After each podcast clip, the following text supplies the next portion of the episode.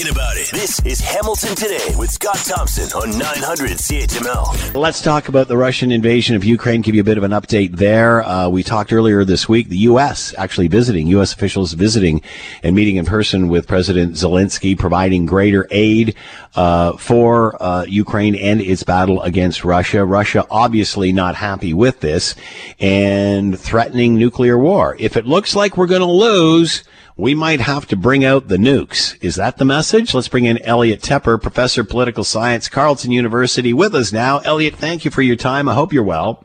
Hi, thank you, and same to you, Scott. So we've certainly seen, even though uh, Russia regrouped and, and retooled and came back after the eastern regions of uh, of the country and such, that their progress has been quite slow, uh, and, and, obviously now more uh, artillery coming in from North America and such. Uh, is this the mantra of Russia that if we keep having a hard time, we'll bring out the nukes? They certainly early on, and I think quite reckless, recklessly, have brandished the nuclear weapon threat uh, right from the outset, actually before the invasion itself. Um, uh, Mr. Putin was bragging about his latest weapons and and said that you know if anybody tried to get in our way, it would be a response unlike any in history and so forth. So. Uh, I think one thing that he's forgotten is that every time he talks about brandishing the nuclear threat, it really puts a bullseye on on Russia. And of course, the same would go of any other country, China, for example, or North Korea. So the the nuclear threat has been raised.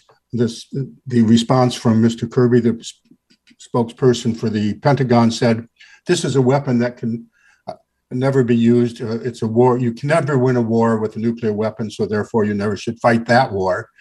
But the fact that they repeatedly bring it out quickly and in a variety of ways. We have a new supersonic weapon that can evade all of your defenses and deliver nuclear weapons with MIRVed multiple warheads. This has been going on as a constant theme right from the beginning, and I find it uh, perhaps among the most disturbing aspects of the Russian behavior. So if, you know, and I'll use the term cornered rat and you're losing and it doesn't look like there's much more in your arsenal, why would, would, wouldn't we be, would we not be naive to think he wouldn't do this or that he knows if he pulls that trigger, the world's going to come down on him like no tomorrow? Yes. The, uh, the whole question is what would NATO do? The term tactical nuclear weapon is often being used now. If you read the subtexts, uh, I find that to be an oxymoron. A tactical nuclear, nuclear weapon is one that can potentially have a smaller explosive uh, yield and be confined to a particular battle region. And it could just be, you know, two or three times or up to 10 or 15 times the size of Hiroshima. Uh, the idea that you could take out a small city in one place and the other side would take out a city of equal size in your area and everybody would then just say, okay, we're done. I, I find this to be one of the most disastrous uh, aspects of the hmm. current nuclear confrontation. There's no doubt, Scott, in my mind, that the nuclear temperature has gone up uh, since this invasion. The irresponsible behavior at uh, Chernobyl, this has now come back under control, but they took over after shelling Chernobyl, and they uh, Zaporizhzhia, which is the the the, the largest nuclear power plant in Europe has also been shelled uh, at the outskirts. So I'm finding a lot of irresponsible behavior as well as uh, use of incendiary, careless language in this regard. U.S. officials uh, visiting with uh, uh, Ukraine President Zelensky earlier on this week, and, and one official had said that uh, Russia's already lost. Does this inflame, or is this reality? Uh, Russia does not perceive that it is lost. They are proceeding according to their own plan, uh, Plan B, uh, but it was one that they had in mind, I think, from the beginning. If we can't take the whole thing uh, at one bite, we will continue to further fragment. Remember, Ukraine has been dismembered in 2014. Mm-hmm. They, Crimea was gone, and two parts of the Donbass region were taken by Russia and have been held, and there's been an ongoing conflict ever since. And now they're trying to expand into the Donbass to take the entire oblast, a regional administrative region, press southward. Uh, Mariupol, unfortunately, is from their view in the way, so they have to demolish that. then move on. I think the intention was to take uh, Crimea as well, uh, sorry, Odessa as well, but uh, Ukraine has foiled that by sinking the, the flagship of the Russian Navy, uh, the, the Moskva. So that fleet has had to move off from Odessa, but it's still, uh, I think, under threat. And now they're talking about linking it up with a slice of Moldova, uh, Transnistria, which they took in the early 1990s. There's about 1,500 Russian troops there, and now there's been some maybe false flag operations there, and that would that would really uh, create Ukraine as a, a rump state uh, if all that goes forward. Hmm. Are Russians, the citizenry there, still buying into all of this? It seems that they're on Putin's side, even more so now. It's very difficult to know um, the reality inside Russia because two things are happening. One is that there is almost complete control of all the official media, and much of Russia gets their TV and radio news from official media.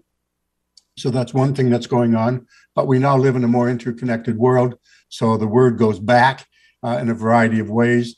The, uh, the first batch of Russian prisoners of war, the failed attempt to take Kiev, uh, the uh, Ukrainians gave cell phones to the captured Russian soldiers and say, call your, call your mother and tell her hmm. where you are. So it's very, and the mothers of the mothers, uh, the babushkas in Russia are a potentially potent force. So I cannot answer that uh, question accurately. The polls suggest indeed uh, that every time Mr. Putin gets in trouble, he attacks somebody. This is Bill Browder's, uh, the father of the Magnitsky Act's view. It's just a mechanical operation. Why did Putin do this now? He was in trouble at home.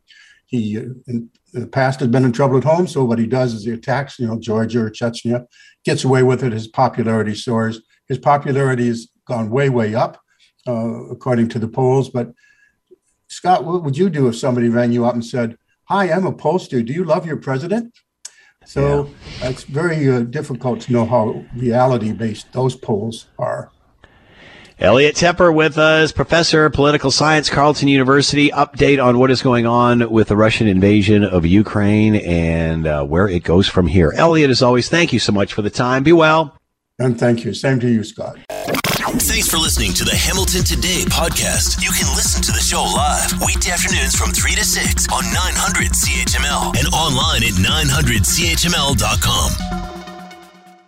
Hi, it's Shauna, and I might be a bad parent because my kids think french fries are vegetables. Hey, it's Ryan, and I might be a bad parent because I went out for wings when my wife was in the hospital after giving birth. Johnny here. I might be a bad parent because in my house, the tooth fairy gives pocket change. But we're not alone. Len emailed us and said his six year old daughter's Tarzan moment going from love seat to La-Z-Boy by curtains made him more proud than any dance recital. and Andy left his two year old at the rink. All right, guys, I'm sure we're not alone. Like Andy's kid. For stories and confessions like this, make sure you check out our podcast. It's called Bad Parents, and it's available wherever you get your podcasts. I left a glove at the rink.